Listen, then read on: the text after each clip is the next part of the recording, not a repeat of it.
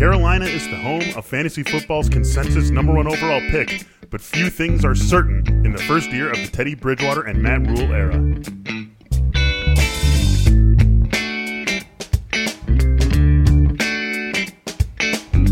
Hello, everyone, and welcome into another episode of Fantasy Football in 15. I am your host, Michael Beller. We are kicking off another week here on Fantasy Football in 15, running through our State of the Team series, our sixth episode thus far, five episodes last week. If you missed any of those, go back and check those out. Get yourself ready or start getting yourself ready for those fantasy football drafts coming up this summer. Our sixth team on the docket is the Carolina Panthers. A whole lot of changes in Carolina, and to go over those with us, we bring on our Panthers beat writer, Joe Person. Joe, what's going on? Thanks for joining me today. Michael, man, appreciate you having me on. Absolutely, man. This is a a different team. You know, you go back a decade in 2011, Cam Newton, Ron Rivera arrive in Carolina together. Now both of them are gone. Of course, Rivera still in the league as the head coach in Washington. Cam is still looking for a job. The Panthers, though, they got themselves a new quarterback in Teddy Bridgewater and a new head coach in Matt Rhule. Uh, let's start with Rhule first. Uh, excellent stint, three years at Baylor. Uh, gets his chance with the Panthers this year. What brand of offense can we expect from him making the transition from college to the NFL? Yeah, it's going to be pretty wide open, and and as much as we can learn from Matt Rhule, probably the more telling uh, study is of Joe Brady. And as you know, the Panthers after they hired Rhule, kind of gave uh, gave Matt Rhule an open checkbook to go get uh, what what most believe was sort of the hottest up and coming young offense coordinator in in the game. Course, Joe Brady, in his one year at LSU, gets Joe Burrow a helps Joe Burrow get a Heisman and helps the LSU Tigers win a national championship. So here he is uh, in Charlotte. Joe Brady, prior to LSU, uh, as a, a lot of uh, your your listeners would know, had a stint as a low level offensive assistant with Sean Payton and the Saints. But those were a couple of formative years for him. I mean, he was like an offensive quality control coach. He was way down the ladder. But in that time, first of all, he got to know Teddy Bridgewater, who was there as uh, as Drew Brees' backup, but he also really studied the Payton offense. And as I've talked to Panthers players over the last few weeks uh during kind of the, this stay at stay at home order, and and during their virtual sessions, like Will Grier, backup quarterback, he was telling me that they have watched a ton of Saints and LSU offensive cutups. So I think I think that's going to be and and and you look at the Saints. I mean, look, I, I understand it's not the Panthers don't have Drew Brees uh, pulling the trigger or Michael Thomas running the routes, but I think you're going to see a lot of empty backfield sets you know, a lot of, you know, lots of five receiver sets. Now, it may not be five wideouts. I think Christian McCaffrey, of course, will be be out wide, and and even a guy like tight end Ian Thomas, who's a, a pass catching type tight end.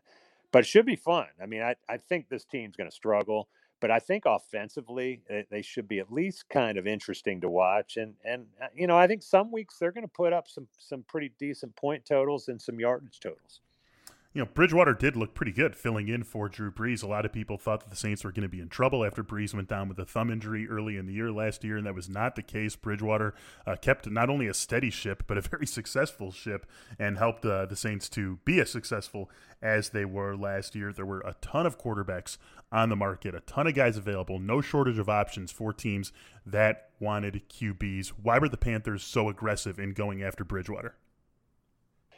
Well, like like I said, I, I don't think we can understate the importance of that relationship between Teddy Bridgewater and Joe Brady from their time together in New Orleans. Bridgewater was telling a story this offseason about when he got traded from the Jets. I mean, I, I, a lot of people, if you're like me, kind of sort of forgot about his like three month cameo with the Jets. Uh, but he gets traded right before opening or, or week one. I guess it would, would have been 2018 and um, of course, he lands in New Orleans, and Sean Payton and his staff are like they're preparing for a, a, a game. Like it isn't like, hey, we're in a, the, the first week of August, and let's you know break in this this new second team quarterback. And so while Brady and, and excuse me, while while Payton and, and most of his uh, offensive staff was prepare, preparing for week one, the job of sort of breaking in Teddy Bridgewater fell to Joe Brady. And those two, I thought that was an interesting anecdote. And those two have remained close. And so in in Teddy Bridgewater, they as you said, we we have seen a guy you know, I think he was early in his career before that devastating knee, that knee and leg injury. He looked like a guy who was destined for potential stardom in this league. Now we've seen a guy, at least in in in the five games he came in uh, when when Brees was hurt with the thumb last year. We saw a guy that was pretty capable. I hate to call him a game manager, but that's kind of what he was. Like he was taking what the defense gave him. He was on time with his throws. He wasn't put, putting, uh, you know, wasn't taking chances into coverage and and you know I they went five and zero oh under him. So it, it wasn't like spectacular offensive numbers like we've seen with Brees in, in, that offense, but it was pretty steady. And I think the Panthers will take that from Teddy Bridgewater. And you know, oh by the way, a pretty good outlet to dish the ball to in Christian McCaffrey. Yeah, that's for sure. And we'll talk about McCaffrey in a second. But before we get to that, this is going to be a unique season for all 32 teams in the NFL. But the Panthers have a new head coach, a new quarterback, a new offensive coordinator. What sort of challenges are they facing in this COVID world? Huge. I mean, you could make the argument that the Panthers are, are, are have the biggest uphill uh, climb of anyone uh, because of what you just mentioned, Michael. I mean, the, uh, forget about just the new coach, but the new quarterback, the new system, all and and and also this isn't a head coach like Joe Judge who's been in the league, you know, uh, for the most part. This is a guy who's done the college thing and uh, except for one year, you know, Matt Rhule of course, made his mark at Baylor and Temple. He had one year with the Giants, and so it, it is even a bigger learning curve. And and now he doesn't have OTAs, he doesn't have mini camp you know he's been doing these virtual teaching and coaching sessions with with the Panthers but I've been impressed that Matt Rhule has not once tr- even come close to like made making an excuse or made an excuse for any of this. It's sort of like this is the hand he's dealt and first of all too it's important to note in those programs at Temple and Baylor those were turnaround type programs. Like he went in and in some, I think at Temple, like he didn't inherit a bad team. Baylor, he, he did, but he tore it down anyway. He wanted he wanted guys that eh, eh, you know that that fit his system. He wanted certain guys that he could kind of build a program around, and that's what the owner here, David Tepper, when giving Matt Rhule a seven year contract uh, to come coach the Carolina Panthers, he basically gave him that same sort of leeway that like look we don't expect you to be good in 2020 you may not be good in 2021 but we do think once you get this system in place we're confident you can get it rolling. So take your time. Don't feel like this has to be a quick fix.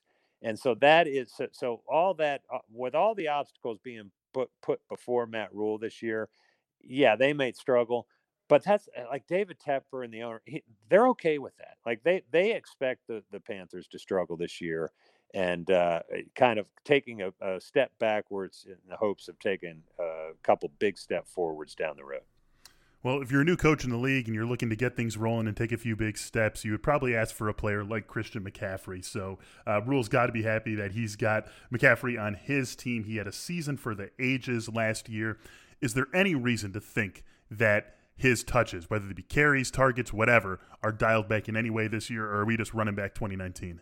Eh, you know, maybe, but I think if so, it would be marginal. Uh, you know, I just, you can't, uh, you know, it, despite what I just said about this being a rebuilding year, these guys are type A alpha personalities. These, not just the players, but these coaches. And so when Matt Rhule's preparing to play, you know, Tampa Bay and Tom Brady, or you know, week one playing the Las Vegas Raiders here in Charlotte.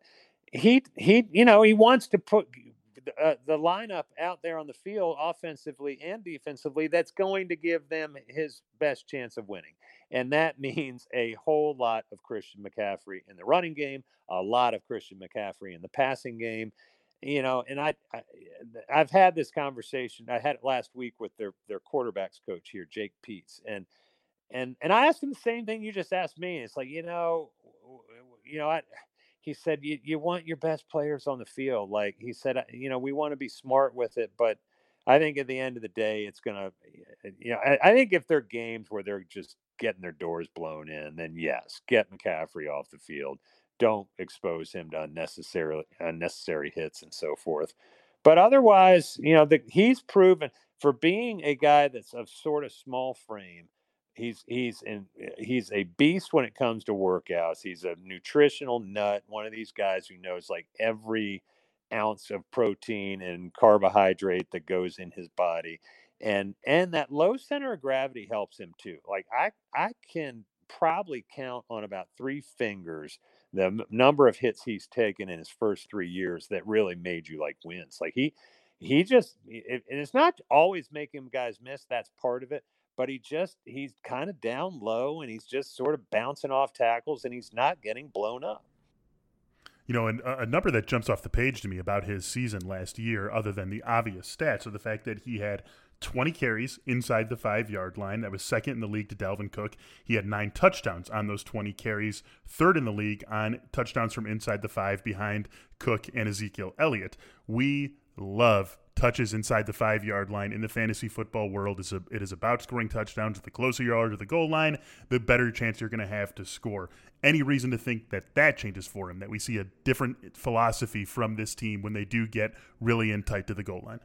I don't think so. Like, of course, when you're when you're going over those stats, I'm sitting here thinking that it helped McCaffrey and it helped the Panthers that to have McCaffrey after Cam Newton went down, because mm-hmm. as you know, those were the t- sorts of opportunities that Cam Newton thrived on throughout his career. You know, even you know even the last couple years, but he he goes out in week two last year or or, or after week two, and and you know they they weren't going to let Kyle Allen you know kind of run you know do an RPO or or do a bootleg at the goal line.